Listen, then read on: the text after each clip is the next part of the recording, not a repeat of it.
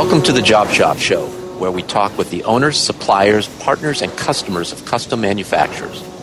Listen and learn the secrets of top-performing job shops, the tools, techniques, and backgrounds that have made them successful, all in the quest of raising the bar for custom manufacturing. I'm your host, Jay Jacobs. This episode is sponsored by Paperless Parts, connecting buyers and suppliers of custom manufactured parts. The Paperless platform is a secure, I T A R-compliant, cloud-based manufacturing system for suppliers that reduces the amount of time spent on sales, estimating, quoting, administration, and order processing. It offers seamless integration with the accounting and E R P software tools that shops already use, such as QuickBooks, E two, and JobBoss. Paperless Parts was founded with a mission to make manufacturing more accessible by streamlining the quote-to-cash process. Spend less time quoting and more time selling. Hello, Job Shop enthusiast. I am your host, Jay Jacobs, and we are here with Peter Samuelson of S and S Machine. Welcome to the Job Shop Show, Peter. Thank you. So I understand you were in the cutting tool industry for a while before starting S and S. Can you tell me about your cutting tool career? I was. I was a little over fifteen years as a um, specialist, uh, application specialist for the uh, global cutting tool company, um, and did a lot of testing, cutting data, tooling requirements, so on and so forth. So it's one of the strong suits of S and S Machine is that we use the best tooling out there, and we apply it the, the pro, you know properly into the right cutting data, and it makes a big difference in the bottom line of what a part will cost if the tool is run correctly, because of the the speed and the efficiency of the tool. So it helps us um, probably with a with a little bit of an advantage over a lot of other companies, because when, when I, as a cutting tool specialist, eighty percent of the cutting tools that I would work with at other companies were misapplied. That and, that uh, high a number, huh? It's eighty percent, and they're not run at the right it, data uh, or the wrong tool for the application. Um, many many reasons, but yeah, hmm. it's very. Can you give me some examples of specifically how? But, The number Common. one, yeah. the number one uh, error that most customers make is the actual cutting data of the tool. It's way too slow. Uh, the inserts are designed to take a lot of heat, mm-hmm. and they work more efficiently under a lot of heat. And people tend to want to run them way too slow. And by running slow, it just adds more time to the to the process. So why do they not want to run them at the speed that the manufacturer suggests? Because they look at it as they want the tool to last forever. And if you look at the total cost of your manufacturing facility, the tooling cost is somewhere around three to five percent. Hmm. Your big cost is in hours. It's in time. Right. You're paying your employees. You're paying money for your machine tools. And the faster that and more efficiently that they can make parts, the, the cost of the insert is in, in, insignificant in the overall picture. It's just a, it's a very small part of it, and people just think that that is better to make them last longer, and it really isn't. Sure. The ideal tool life is twenty minutes out of an insert. twenty minutes. Mm-hmm. Interesting. And that's that's you know. through many, many different studies that were done by not only the cutting tool company that I work for, but mm-hmm. every single manufacturer of cutting tools have the same basic philosophy of how long an insert should last and um, what you should be running it at. Okay. So uh, who was the cutting tool company you worked for? I worked for Sandvik Coromant. They are the largest cutting tool company in the world. They're based in Sandvik in Sweden. They're still privately owned, mm-hmm. but they are the largest in the world. Um, they, they somewhere around eighty thousand employees total for all divisions of Sandvik. Great. And so what did that, you? Go ahead. You know, I was curious what you did before you got into the cutting tool industry. Well, the cutting tool industry, I worked in the machining field. I uh, had an associate's degree from the Tech College in Nashua. I ran several different machines when I got out of school, and then progressed through management into production management, and I've run some very large shops, um, you know, as, as a production manager slash supervisor, uh, operations manager. And from that, I went into the cutting tool business, and from that, I went to my own shop.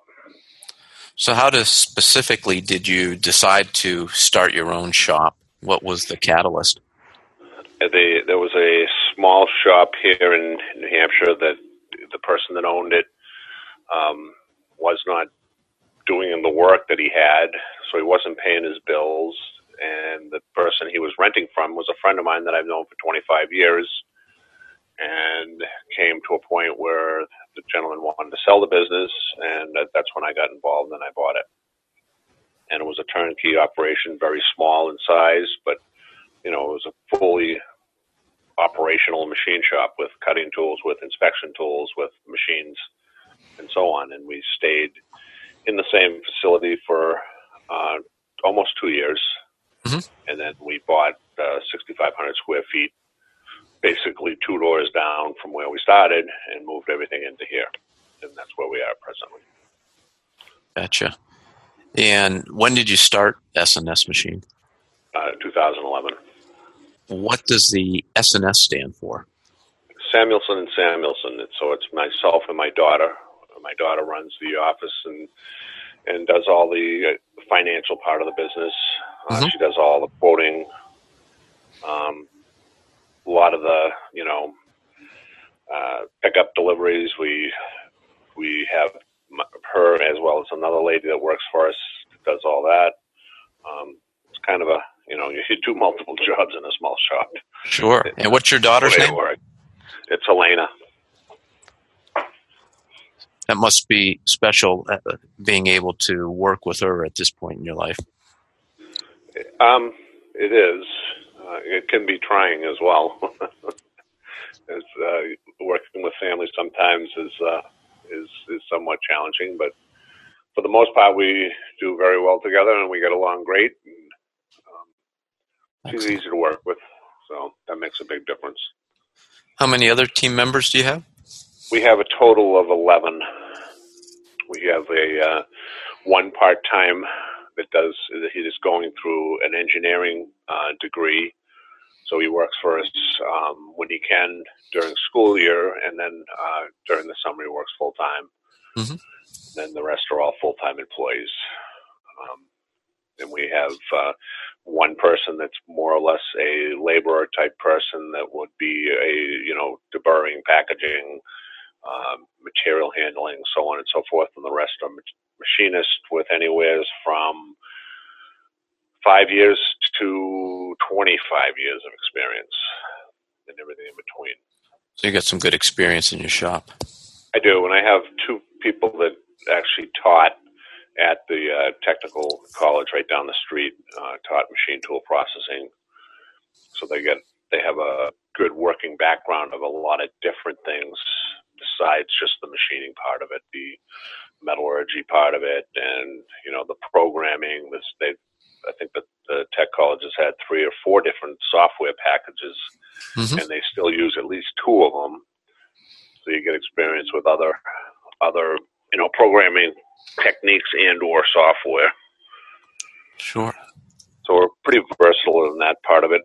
Um, and then with my background in between the cutting tools and working for um, several different shops and uh, fabrication and stuff like that, it's a pretty good group. We, we spend time on everything that we do to just look at it, come up with a plan, and, you know, get everybody's input and then go with the best idea and sure. make, make it work.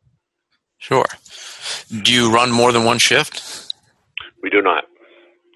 We run one shift, and it's the reason for that is we just uh, it's so difficult to find skilled laborers in this market. It, the, with the unemployment as low as it is, it's very difficult. And in order to mm-hmm. implement a second shift, I need to get at least two people And, you know, it's one of the things that we're working towards for this year is to try to do that. But I'm telling you, it's very disappointing when you put an ad in, uh, what you get for responses. Uh, people are not moving. They have good jobs, and the good mm-hmm. people out there are well taken care of. So it's very difficult. Yeah. Well, at Rapid, I know that we always found second shift the most difficult to staff. Third shift was actually easier. Right. Yeah. I've asked, you know, I've gone through the people we have here, and if there's anybody interested in it, and there, there is one person that is interested, and if we found somebody else, he would be willing to do that, mm-hmm. but he's the only one. The rest are not interested at all. And, you know, I don't blame them. I worked second shift for, I think I did it for about six years when I first got out of uh, college, and I mean, when you're young and single, it's not that big of a deal. But when you have a family, it's it definitely becomes more of a headache than it's worth. Yeah, yeah. So where are you located physically? We're located in Amherst, New Hampshire. Um, it's a great industrial park because of its location. We're only uh, ten minutes to Route three, um, mm-hmm. which can get us anywhere fairly quickly.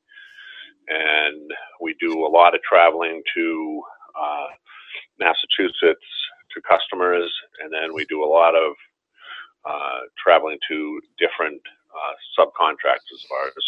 So it's it's handy to be close to the highway. Yes, yes. And what types of processes do you perform in your shop?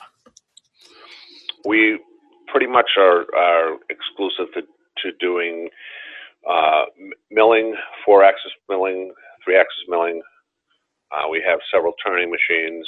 We have a five-axis water jet, and we have a um, a couple of, uh, of saws, band saws, and so on. Okay. So we and, it, go ahead. We're a, you know we're a job shop, and we we do probably eighty percent of our work is two pieces, one to two pieces. Uh, we do a lot of prototype, a lot of fast turnaround. Um, we're, we're, we're versatile enough that we can have something come in today and we can ship it in the morning.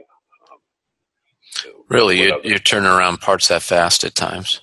We can, especially if it's a water jet job. There's a lot of times we get the okay or the P O in the morning and the part is ready for the pickup in the afternoon or delivery in the afternoon.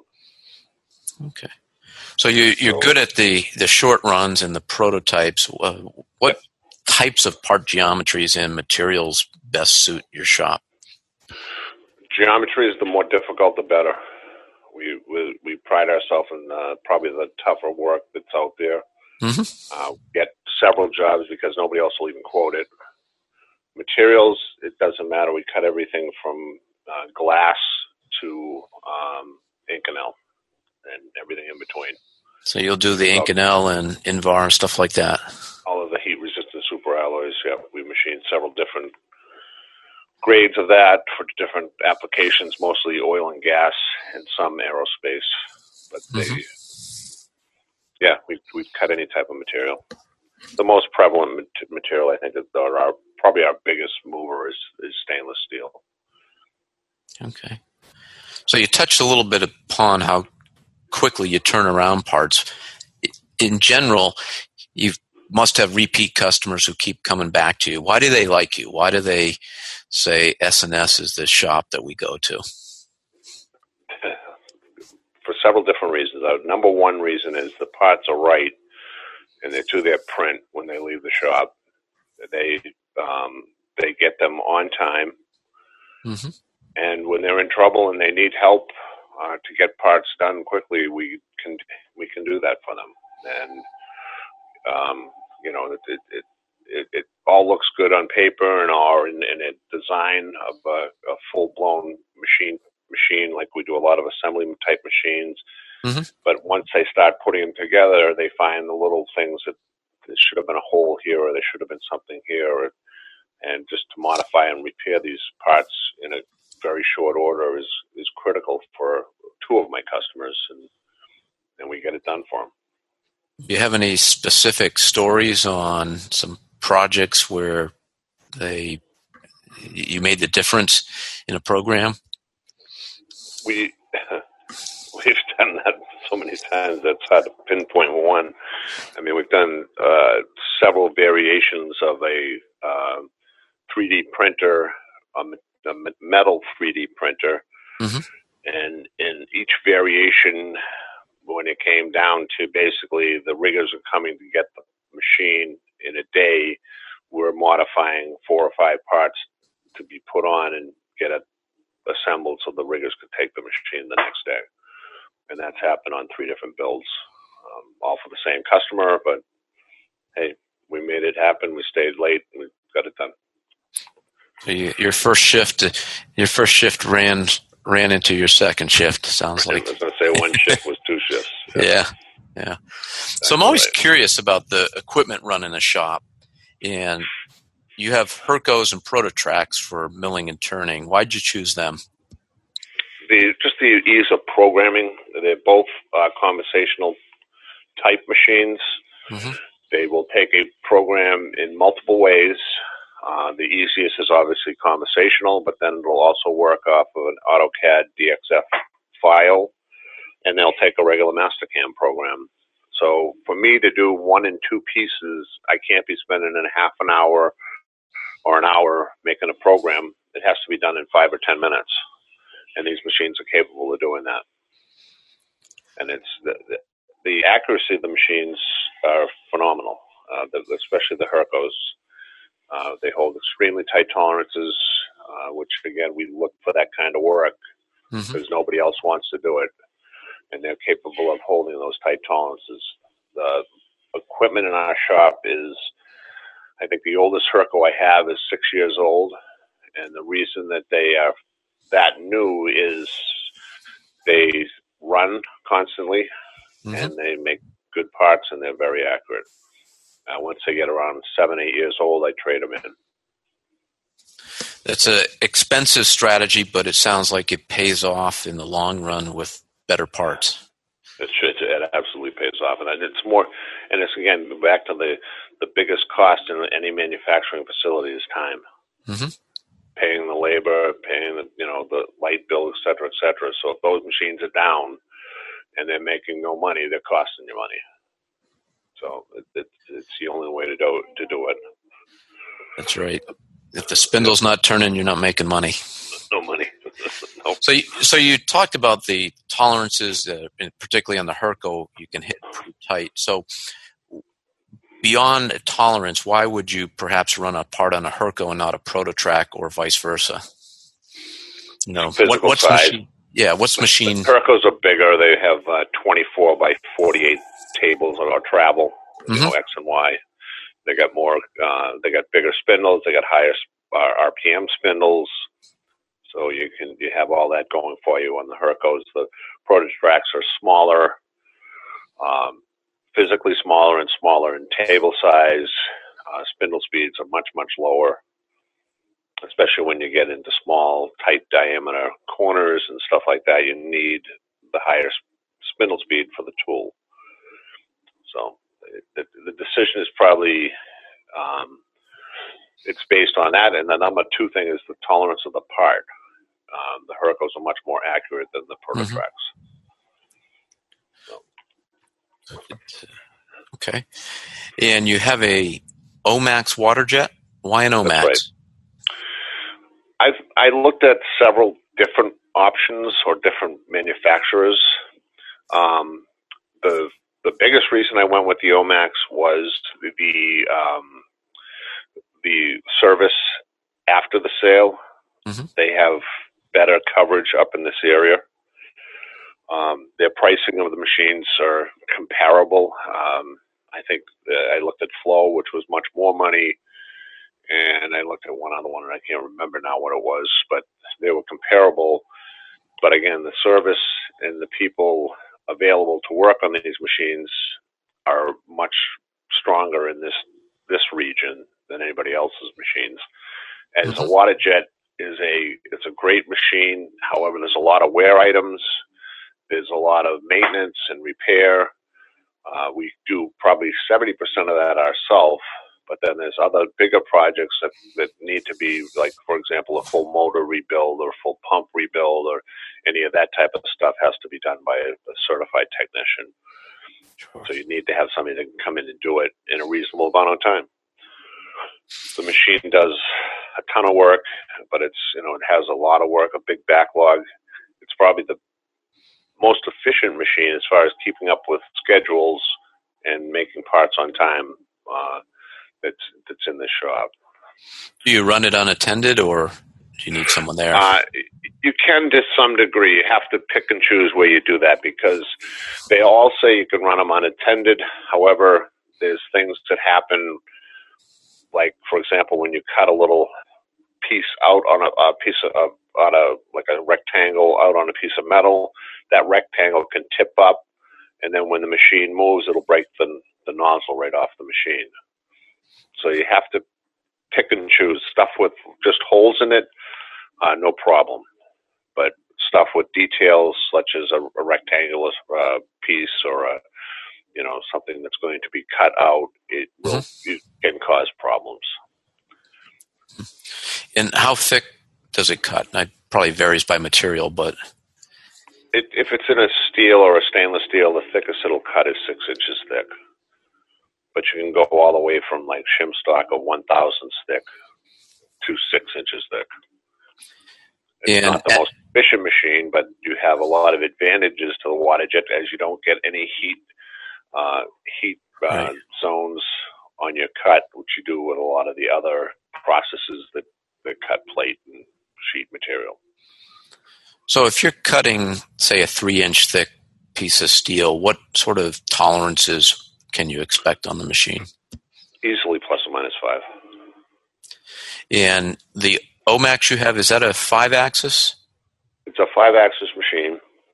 It has a head that pivots and rotates along with your X and Y and Z.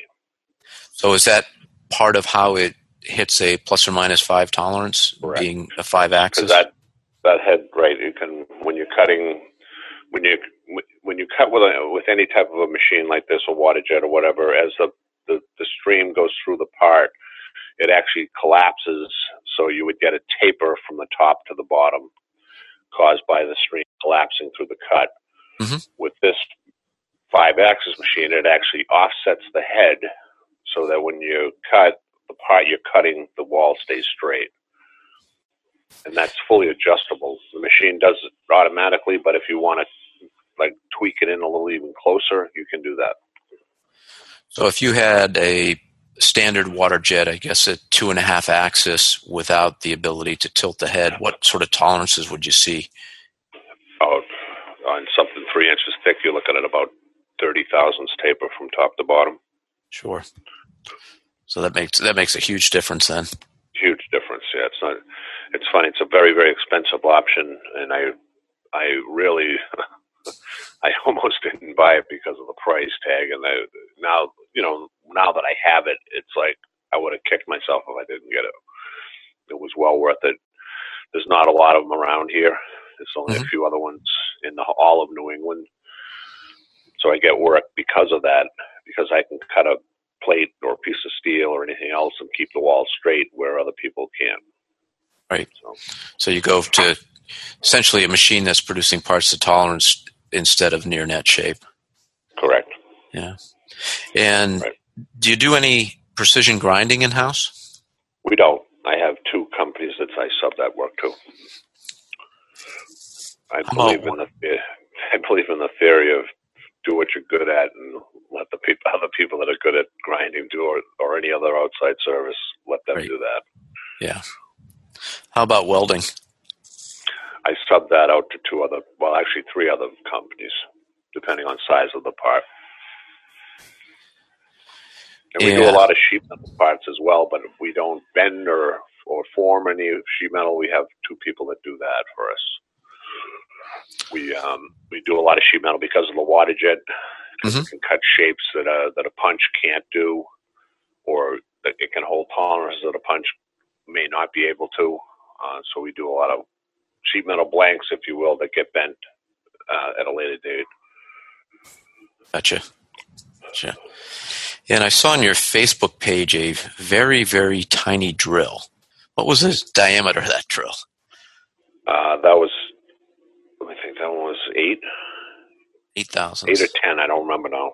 Okay. But we, what's what's the story some, there? Some work, yeah, we have had several jobs where we had to put in small features into parts that were um, not even sure what they were eventually used for, but it was for a lab down in Boston. And there were extremely small holes and extremely small end mills. Um, it took quite some time to get a process to make them work. Uh, the material was a, um, um, a phenolic-based material, like a G ten-based mm-hmm. material. Um, but, yeah, we like I said, we want the more difficult work. We're good at it. We'll uh, looking at that drill, I was thinking, how did you not snap those continuously? Before we started, we did break a few of them. Sure. But once you figure it out, it works. Mm-hmm. Do you use any coolant with a drill that small? You do. Yeah. Is that is that part of the the secret to success? Is keeping yeah. It? It's there's a lot of things that, you know, people use coolant and they don't understand coolant, because there's a lot that goes with that. Is what you know how much of the percentage of the of the coolant material do you have mixed with your water, and you have to vary that depending on materials and what you're doing with it. Mm-hmm. So this this again, you got a technology that you got to use correctly to get the best, the most efficient way to use it. Right. But yeah, we, we used coolant on that, and um, it was extremely extremely rich mixture of coolant to get it to, to work. Sure. Sure. And you mentioned Mastercam before. Is that the C A M software that's in, that you're using in house? It is. I yeah we we uh, myself and my lead guy and my the one person that, that does the programming at the tech college. We kind of looked at three different softwares, and we went with Mastercam for two reasons. One is they have a um, a company down in Connecticut that supports it, and you mm-hmm. can actually bring program, you know, um, models right down there. They'll make programs for you. They'll work with you over, you know, the internet and so on and so forth. Mm-hmm. Uh, plus, the amount of Mastercam seats sold in New England is like five to ten times more than anybody else. They're like way out in front, so you're better off finding a person that knows Mastercam than other software packages when you're right. hiring. Yeah. So that was it was a twofold reason that we went with it. And quite frankly, I, I oh, when I worked at the tech college, I did uh, do some work with Mastercam many, many years ago, and found it to be very difficult to work with, very cumbersome. And then when I went through this process of buying this seat at, of Mastercam I have now, I couldn't believe how simple it is and how much has changed. Uh, they've really made it so that it's user-friendly. And they also, you know, they listen to the cutting tool companies. They have dynamic paths, which we use all the time, mm-hmm. which gives you the best tool life and gives you the most efficient or most cubic inches of material being removed. Tell me a little more about the dynamic path. It's it's it's using a, a logic of fast and light, meaning very high feeds, very high speeds, very light engagement or radial depth of cut. Mm-hmm. And by doing that, your cutter, uh, your amount of cubic inches of material you're removing is probably in the five to four to five times better than just taking an end mill and running it down the middle of the part. For example. Really? Okay. Yeah. And you can, and again, it does, because of the way it works, it gives you better tool life uh, at the same time. Gotcha. Are there any other particular suppliers that you really lean on and can't live without? Uh, for the, I mean, for my cutting tools, I use probably three. I use Sandvik, I use Walters, and I use uh, um, uh, yeah, Helical. They're an uh, end mill company out of Maine. Mm-hmm.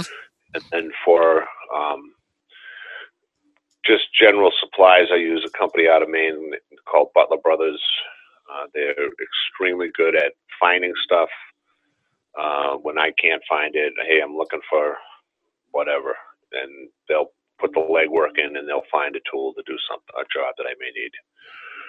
Um, as far as materials and cutting, uh, I mean, raw materials, I have no allegiance to anybody. Whoever's the best price with good quality stock. Mm-hmm. I think so, that's about it. Okay. And thinking about when customers engage with you, are you the primary estimator for the shop? I do all of it. You do all of it? Okay. I do all the estimating. Uh, I do all of the um, initial, uh, when we orders received, the initial, you know, going through the prints, uh, verifying materials, verifying, you know, that all the information is there to run the job. Mm-hmm. And in some cases, when uh, when doing that, in actually quite a few cases, especially on new design parts, um, we'll find a lot of times errors or overlooked features on drawings and or models. So the two don't match necessarily. Right, right, right. And, you know, it's I think it's the way this whole world works now. Everything, everything's fast and got to have it right away. And sometimes it takes it works a little better if you just step back and slow down a little bit and make sure everything's right. Sure. And you use the Paperless Parts platform for your quoting? I do on probably, oh, I'd say about ninety percent now. Mm-hmm. I and how have, long have um, you how long you been using that? Oh boy, three years, two to three years anyway. Yeah, and it, it's it's it's you know gradually come from hardly ever using it to using it sometimes to now where we're at uh, and use it most of the time because of first of all it's it uh, it's very accurate, it's very fast. I mean, it couldn't you couldn't put a quote together quicker than what. what it will do. Mm-hmm. The times that I, uh, when I verify it, I do take time to look at, uh, especially with the water jet, um, because sometimes I feel if you look at a part in, you know, as being a milled part or a water jet part, they're mm-hmm. two different animals. Right. And, and, and with the software or any software, you can only tell it one A or B. You can't tell it to look you know, how much would it cost if you milled it versus water jet cutting it? And sometimes I have to make adjustments on that. But and that's pretty flexible. That, yeah, yeah. And yeah. How is quoting with the Paperless Parts platform different than how you used to quote? This actually uses some logic. I would take a look at a part and I'd say that's going to take me four hours to make and that's this is going to cost this much. Did you use a spreadsheet, and how did you? I did not. I took the printout. I figured out how much the stock was going to cost, any outside coatings or painting or welding, and then I would just basically come up with a number for machining it, and it worked. And it was, you know, we made money at it, but it's more uh, the paperless part of it. It, you know. It has all that built into it, the the, the uh, materials and so on and so forth, and coatings, and mm-hmm. um, it's just yeah, it's, it saves me legwork and time because I'd right. have to take that, you know, especially if it's a part that gets anodized or print, I'd have to send it out, have a quote made up, they'd send it back, you know, and then just wrap up all these numbers into a final price, whereas the paperless does that for you. Well, it sounds like it saves you some and time. I, and, I think, and I think that, you know, as you continue to improve it, mm-hmm. which has been really my driving factor to continue to use it, is that you people want to make it better. Every time you release something new, it seems to make it better. So, and that's that's important. And if you, you know, and especially in this day and age, if you get to a point and say, oh, this thing works great, and stop working on it, somebody else is going to come up with something that's going to work better. Right. Have you used the feature which allows you to offer expedites in the delivery date? We use that all the time. Yeah, and that, that, is, is that helpful? Do you are you getting expedite fees now where you I might do. not have before? I've always gotten them, but it would be, you know, hey, they want it in a week instead of two weeks. Okay, well, we'll charge them ten percent more or whatever the case may be. We've always gotten something to do it, but not, not I'll take that back. Not always. We did, on occasion, get extra money. But now with this, we put it in, put in the pricing for, you know, you want it in a week, two weeks, whatever, you know. Uh, the customer can pick and choose, and, and I have several customers that almost half of what they do is on an expedite fee, but that's the way they want it. So sure, and it works. It's, it's simple for us because I put a lead time on the when I do the initial quote, or I don't actually do it. Elena does the initial quote. We have a lead time, and then she breaks it down to okay, if you don't want it in, in twenty-five days, this is twenty days, this is fifteen days, and so on, mm-hmm. and, it, and it does it automatically. So. That works good. So, I'm more, uh, I'm more excited to see how this is going to, how you were going to, you know, integrate this into QuickBooks because we still use QuickBooks, and the two need to communicate, and that's kind of like the. I know the. I know you were working on some beta sites and so on, and I'm hoping that's coming along. That, from what I understand, that's coming soon. Yeah. Good. Yeah. And you have also worked with Matt Cerdillo at Paperless on some marketing services. Is that correct? Correct. Matt's good at that. He does. Uh, he brought our webpage to the twenty-first century, and he and he and he does. Has he has a good eye for it, I guess is the way to put it.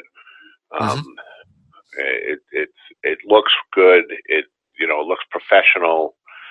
Uh, it, it's easy to, to navigate. It's, you know, you can get a quote right from that through Paperless. Uh, just a lot of things that he did. To, just little subtleties that just make it that much better. And it's, I've gotten how many, at least five to eight new customers since we did the last uprev on that, on that site. Really? So, yeah. So he's worked, probably worked on your search engine optimization, so people find That's you. Right, and, it, and he's and he's tracking that, you know, how much people, how many people go through it, so on and so forth, and those numbers just continually to go up every single month. So fantastic. It, it, it really does. It does make a difference because I mean, I know how much I use Google searching for, you know, somebody that's going to do something. You know, I was looking for some electric polishing this week mm-hmm. and went through Google, and people that came up on it got quotes. You know, they got a, they got an opportunity to quote it. Right. So it does work good. Excellent. Well, thank you for sharing that. The I'm curious a little bit more about uh, yourself and how you're engaged in the business. So what do you like best about your job that gets you out of bed every morning, Peter? Well, the challenge is always something that's good and bad. Sometimes you really feel great when you're really challenged and it comes out really well. Mm-hmm. And uh, sometimes you're not feeling so good when the uh, when it's not coming out so well.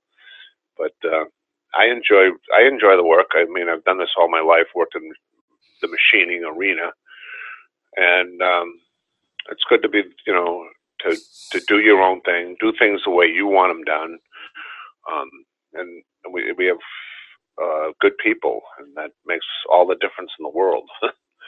Right. Um, they yeah. they care about their job. They care about uh, what what what happens to S and S, and so on and so forth. And my my, my goal is to, uh, you know, eventually Elena's going to be the one that will will do uh, do the whole thing.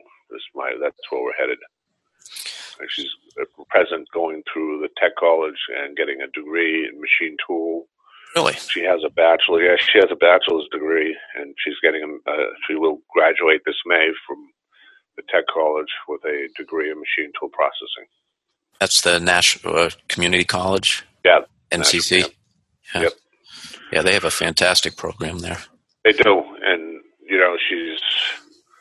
I mean, from uh, when she started, knew nothing about a, a print or a, you know, a tolerance or a dimension or anything. Now she she can read a print. She understands tolerancing. She understands a lot of stuff. She's actually working with our Mastercam as as she's learning at school. She's actually making some programs and mm-hmm. you know stuff that's that's going to be great. Where do you? It on her own. Yeah, so where do you see your business in t- ten years or so? And will you uh, still be involved in it, do you think? No. I'm, I'm five years, I'm out. Okay. She'll be it. I see the business just continuing to grow at the rate we're growing now, which is somewhere around twenty-five percent. Mm-hmm. Um, I don't see any reason why it won't. Um, and, um, yeah, I mean, we're going to have to hire somebody for the more um, – The, the more technical part of the business, which is the stuff that I do now, mm-hmm. um, with more experience, to, you know, to help cover my my leaving the business, but we'll be fine. Is there any particular technology or equipment you hope to bring in house that would be a game changer for S and S? I haven't really. I mean, we've been looking at um, a three D printer for.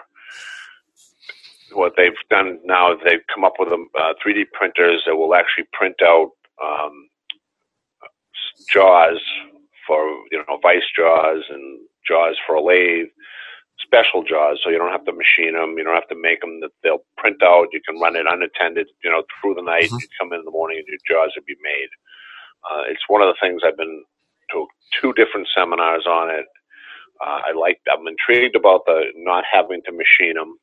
That mm-hmm. this can, can make them, it's, it, and it runs by itself. You make the, you know, put a program in it, and then just let it go, which would save a lot of time on the, on my machines to just keep making parts and not have to go and mill out, make a program to mill out a set of jaws. This thing will make it for us. So that's probably going to happen this year. I've I've kind of narrowed it down to two. Mm-hmm. I like what I see. I like the tolerances that they can hold. Um, and yeah, I mean, more spindle time is more money for us. So, absolutely. Yep. So we often hear that there's a gap between design and manufacturing. Are there any suggestions you can share how customers can help themselves in best working with you? Yeah, we do it a lot with, with some of the customers I work with now is we have uh, design reviews that I get involved with, and whether we do it over the internet or we, you know, if it's a company down it, it, in driving distance, we I drive there and we have a meeting and we go over the design and talk about, you know, diameter to depth ratios of a, of a tight tolerance bore. And, and or, I mean, we just changed the design on a major project for one of the oil companies that would have been at no less than a five thousand dollars special tool to do a bore hmm. that was eight times diameter with a thirty-two finish on the bottom. I mean, that's you're going to have to have a special tool for that.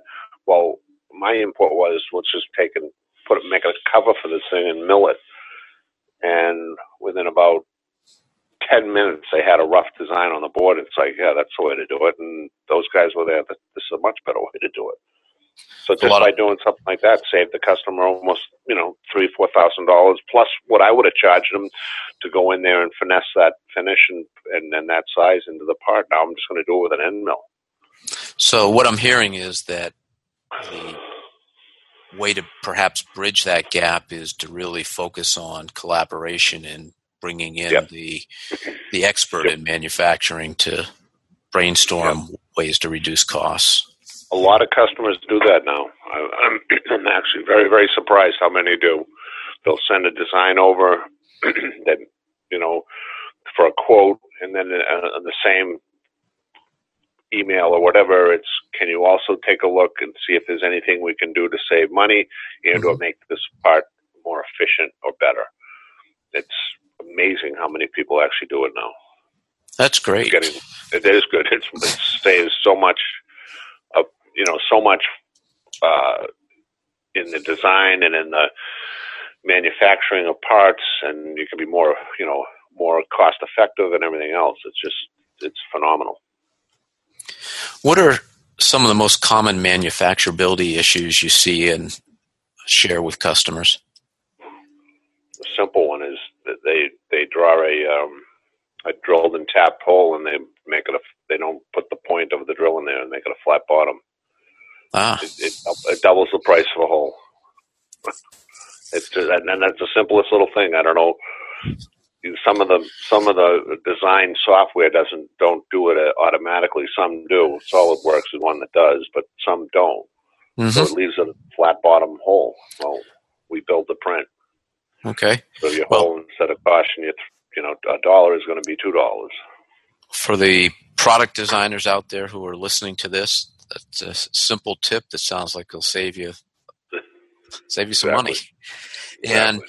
do you see designers pretty good now at looking at fits where the tolerance stacking is considered, or is there still a lot of line-to-line design? Yeah, there's a lot of a lot of line-to-line designs.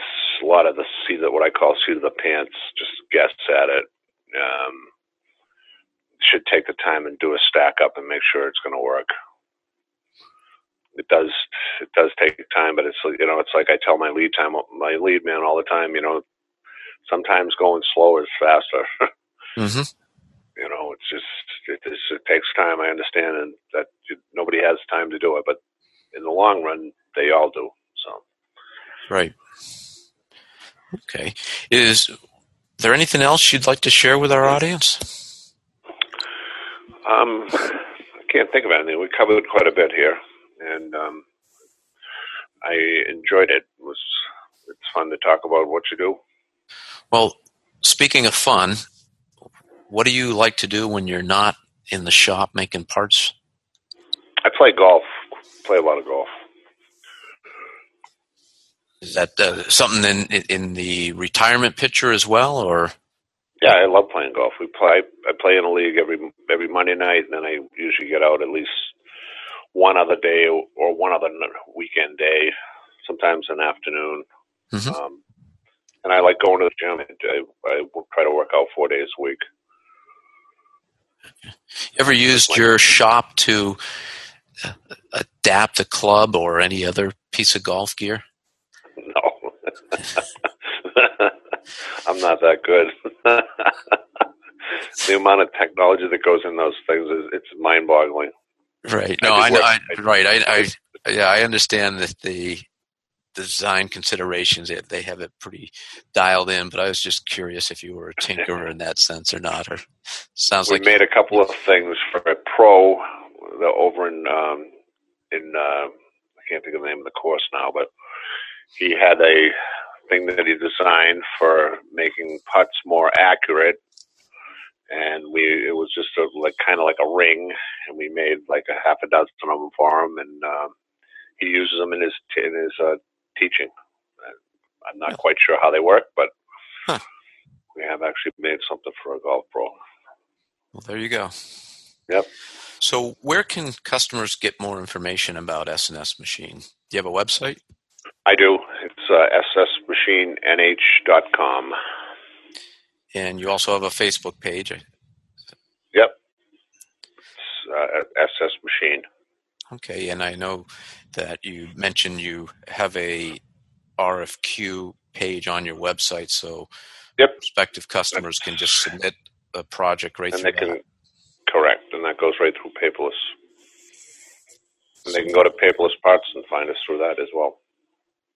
Super. Well, I really appreciate the time chatting with you, Peter. I learned a few things uh, myself about job shop manufacturing, and it was super having you on. Thank you very much for having me. Well, that's it for another episode of the Job Shop Show. Thank you for tuning in.